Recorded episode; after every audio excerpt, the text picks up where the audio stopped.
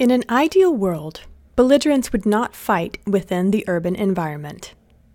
This is not simply due to the dangers that city combat presents to the civilian population, but also because a military commander is less able to exercise command and control over their forces once hostilities commence.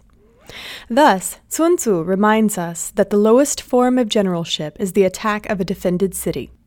Yet armed conflict continues to play out upon the urban stage, because cities provide the political and economic power necessary for an adversary to conduct hostilities.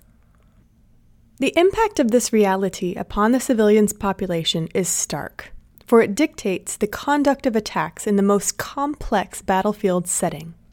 A congested, multidimensional terrain where military objectives are strewn, and often consciously concealed, amidst civilians and civilian objects. There are consequently increasing calls for states to avoid urban attacks, or at the very least, to minimize their associated use of explosive weapons with wide area effects.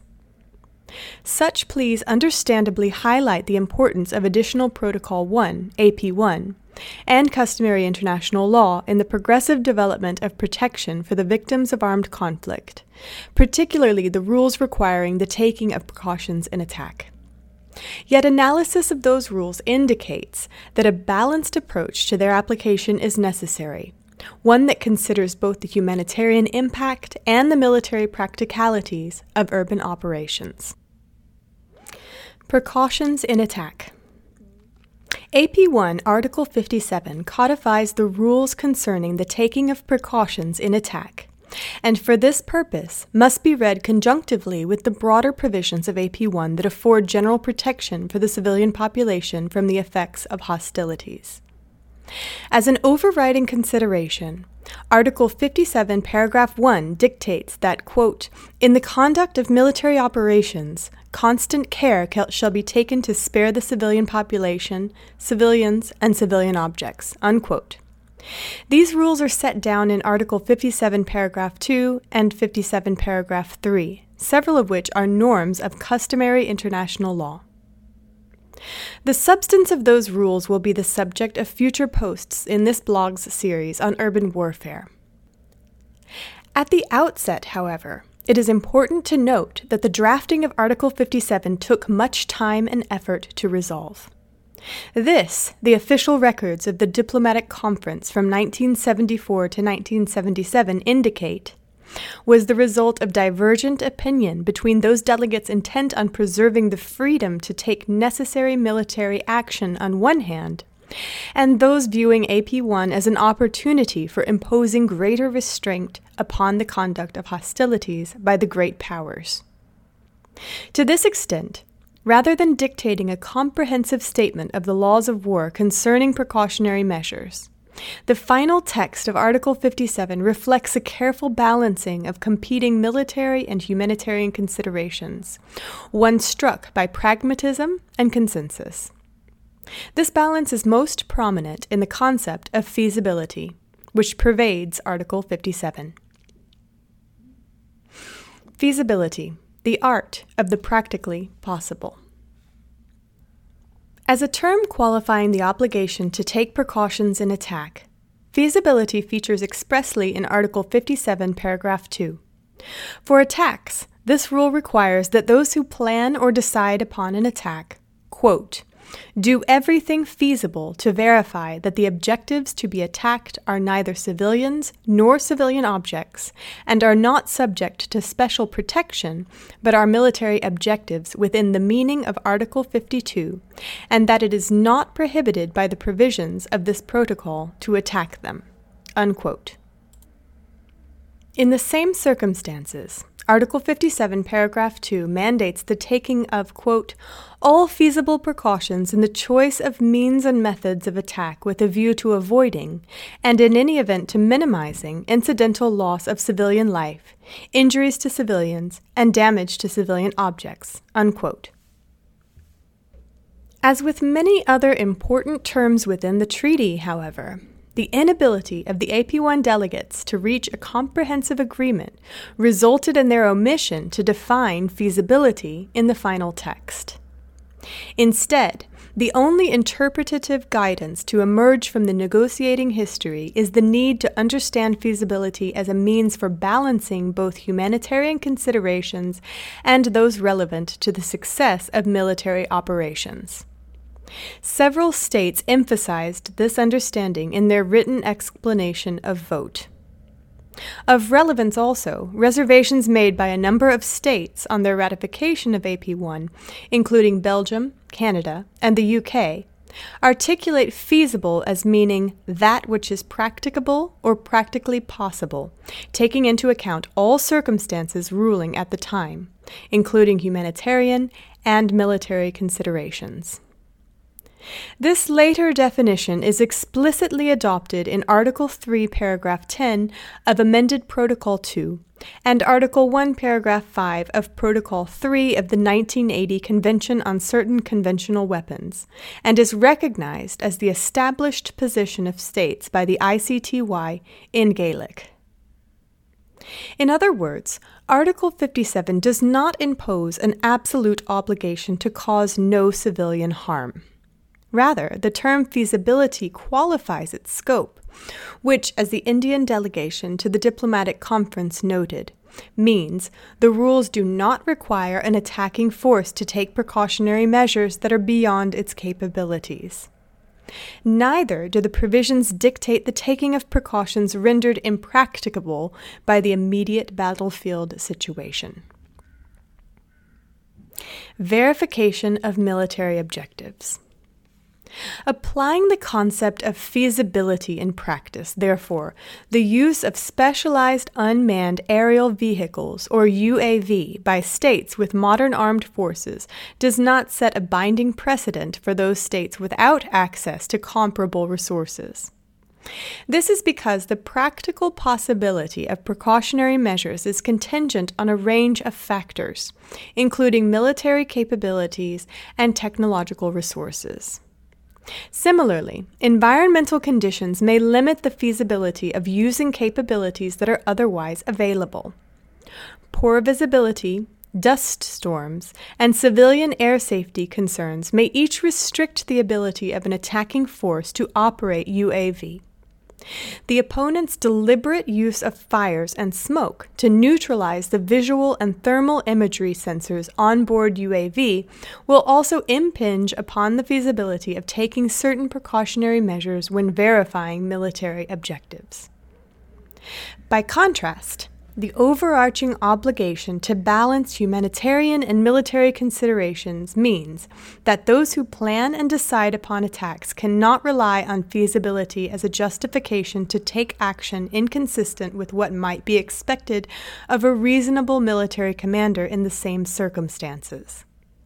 The inability to use UAV does not, therefore, entitle an attacking force to ignore alternative means of obtaining the information necessary to verify military objectives, particularly in cases where some doubt exists. They cannot close their minds to other options that are practically possible, such as the deployment of ground troops to conduct reconnaissance, among others. Means and methods of attack. Once the attack of a verified military objective is judged necessary, those responsible for planning and deciding upon that strike must balance military and humanitarian considerations in determining the means and method of attack. However, the urban intermingling of military objectives and civilian objects, coupled with the continuously evolving complexities of cities in comparison to other combat environments, presents a series of challenges to this balancing act, as the use of precision-guided munitions, or PGM, illustrates. The ability of PGM to accurately strike a precise aim point from a distance, sometimes within 1 meter of the desired target, intuitively suggests their suitability for attacking urban military objectives.